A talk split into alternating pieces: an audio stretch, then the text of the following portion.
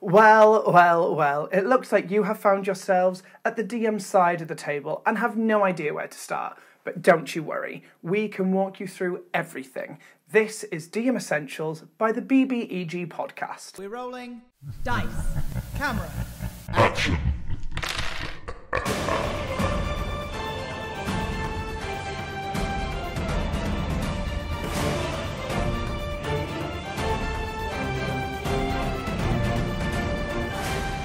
Where to start, I hear you ask? Well, if you are looking to DM, there are several things you are going to need to start. One is a party to play with. This can be done either online or in person. You can ask total strangers on a site like Discord or Roll20, or rope in your friends and do it in the luxury of your own home. It is entirely up to you. The next thing you are going to need is a game to play. This can be one you have created and written yourself, aka a homebrew, or a pre written one, which can be a one shot or a campaign.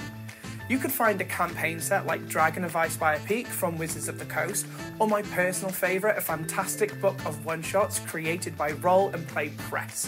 One shot wonders. And then that is it. The rest you can grab or source as and when you need. We all know D&D can be a very expensive hobby.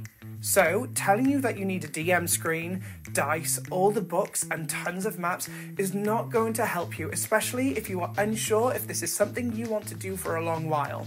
All you need is your imagination, and you can DIY things yourself or find cheap and cheerful things to add some flair to it, but it still keeps it affordable and low budget. It does not need to be flashy just to play.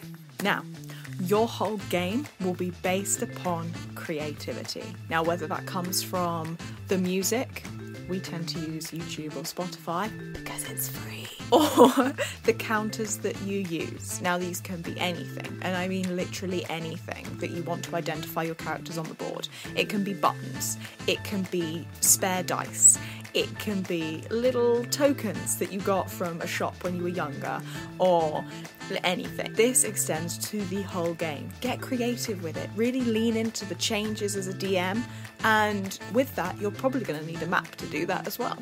Now, you can create this yourself. Draw it. Draw the world you wish to see. And if you want to, get your players involved as well. As well as being a DM, it does mean that you need to have a lot of things in front of your face. So, grab a book. Grab a book. A hardback book is good and use it as your DM screen. If you don't have real dice, don't worry. You can find lots of alternatives online. For instance, D&D Beyond attached dice to the character sheet, which could be helpful, or Mighty Dice, which just give you a free standard array of dice without the character sheet needed. It's entirely up to you. As a DM, there's going to be a lot of things that you need to do and handle all at once, ranging from telling the actual story to managing time to making sure the players are comfortable but the characters know what they're doing. Now, you could have this all under control, but the players are still gonna ask you some random question that doesn't really lend itself to the situation that they're in. This is also another skill that you're gonna have to learn as a DM. Whether you feel like you're over prepared or under prepared, some DMs really think that they need to create like a, a whole monetary banking system for their world to flesh it out properly. Uh, we can tell you now, your players probably won't bring that up Whilst your friends will appreciate the effort you put in, the characters aren't really going to see the benefit, and ultimately, they're the people who drive the story in the direction it's going, meaning that information you created might just be lost to the background. So instead of getting bogged down by the details and flustered by the ins and outs of what you think your characters would like to see, just create a few basic points and add flair for impact. Because let's be honest, the players are going to go in their own direction.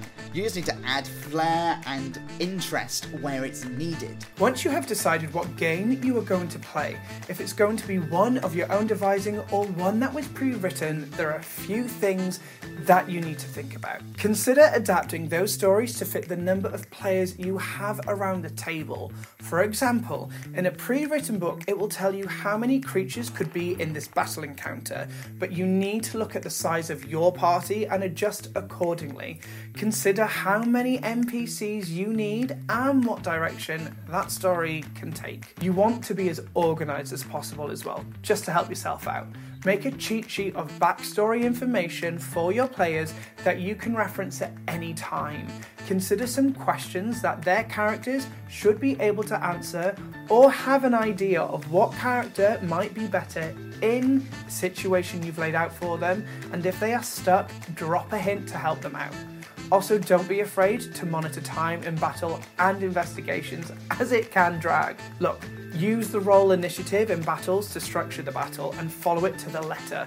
Advise your players to think about their battle moves whilst you work your way around the group. This will allow them time to think things through and save you time trying to drag out an answer when you get to them. To also help new players, maybe consider a seating plan that can be beneficial. If you see the more experienced players around the new players, it can help them find their feet in battles quickly and it also relieves some of the stress from you. Another thing that will really help you is getting to know your players. A lot of this will be covered during your session zero with them. You're going to find out if they are new or returning, if they're willing to help or not, how uncomfortable or comfortable they are with certain situations. You're going to discover all of this.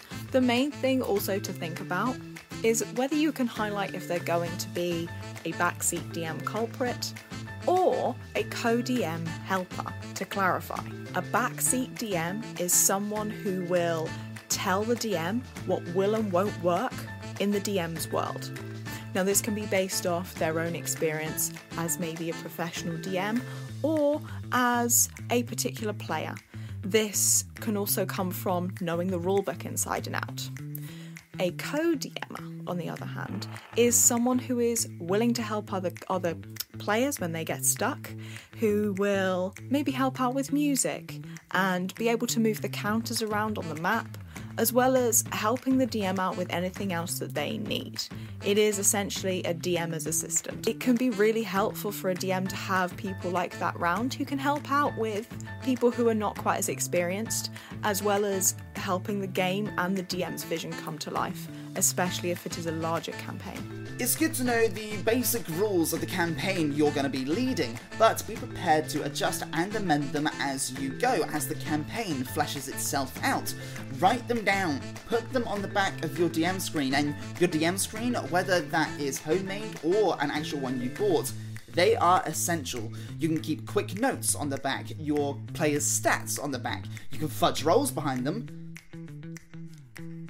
well, I guess the secret's out. DMs! You can fudge rolls if the moment needs more drama or intensity. If the players aren't being urgent enough, a DM screen hides all secrets. Doesn't 18 cover your AC? I know it does. I've got your stats here. See, we as a group know that D&D is an expensive hobby, so Dungeon Masters find a creative way to avoid spending that cash for player pieces, for miniatures, get the Monopoly board pieces out. Use a dice rolling app instead of buying a load of maps. Buy a whiteboard and pens. You can sketch out your map, and if there's a terrain change, you wipe it off and amend. Nice and simple. Take seconds. Also, let us know your tricks to keep D&D cheap. What hacks have you found here? Now after this video, if you are still unsure, we can recommend a couple of really useful books. Last month, we had the pleasure of interviewing Roll and Play Press at MCM Comic Con to talk about their book One Shot Wonders, over 100 suggestions and ideas for possible one-shots if you're stuck on coming up with a creative storyline. And me myself, I backed a Kickstarter called Nimble. It's a D&D book that's only 22 pages and has all the key information you need just to help you from flicking through that 300-page D&D official book. It's it cost me $4. S- cheap as chips literally cheapest chips down at my local chippy. Now you have our tips and tricks. Go, play, create. If you have any other suggestions, leave them in the comments below. Thank you very much. We'll see you in the next video. Get out there, adventurer.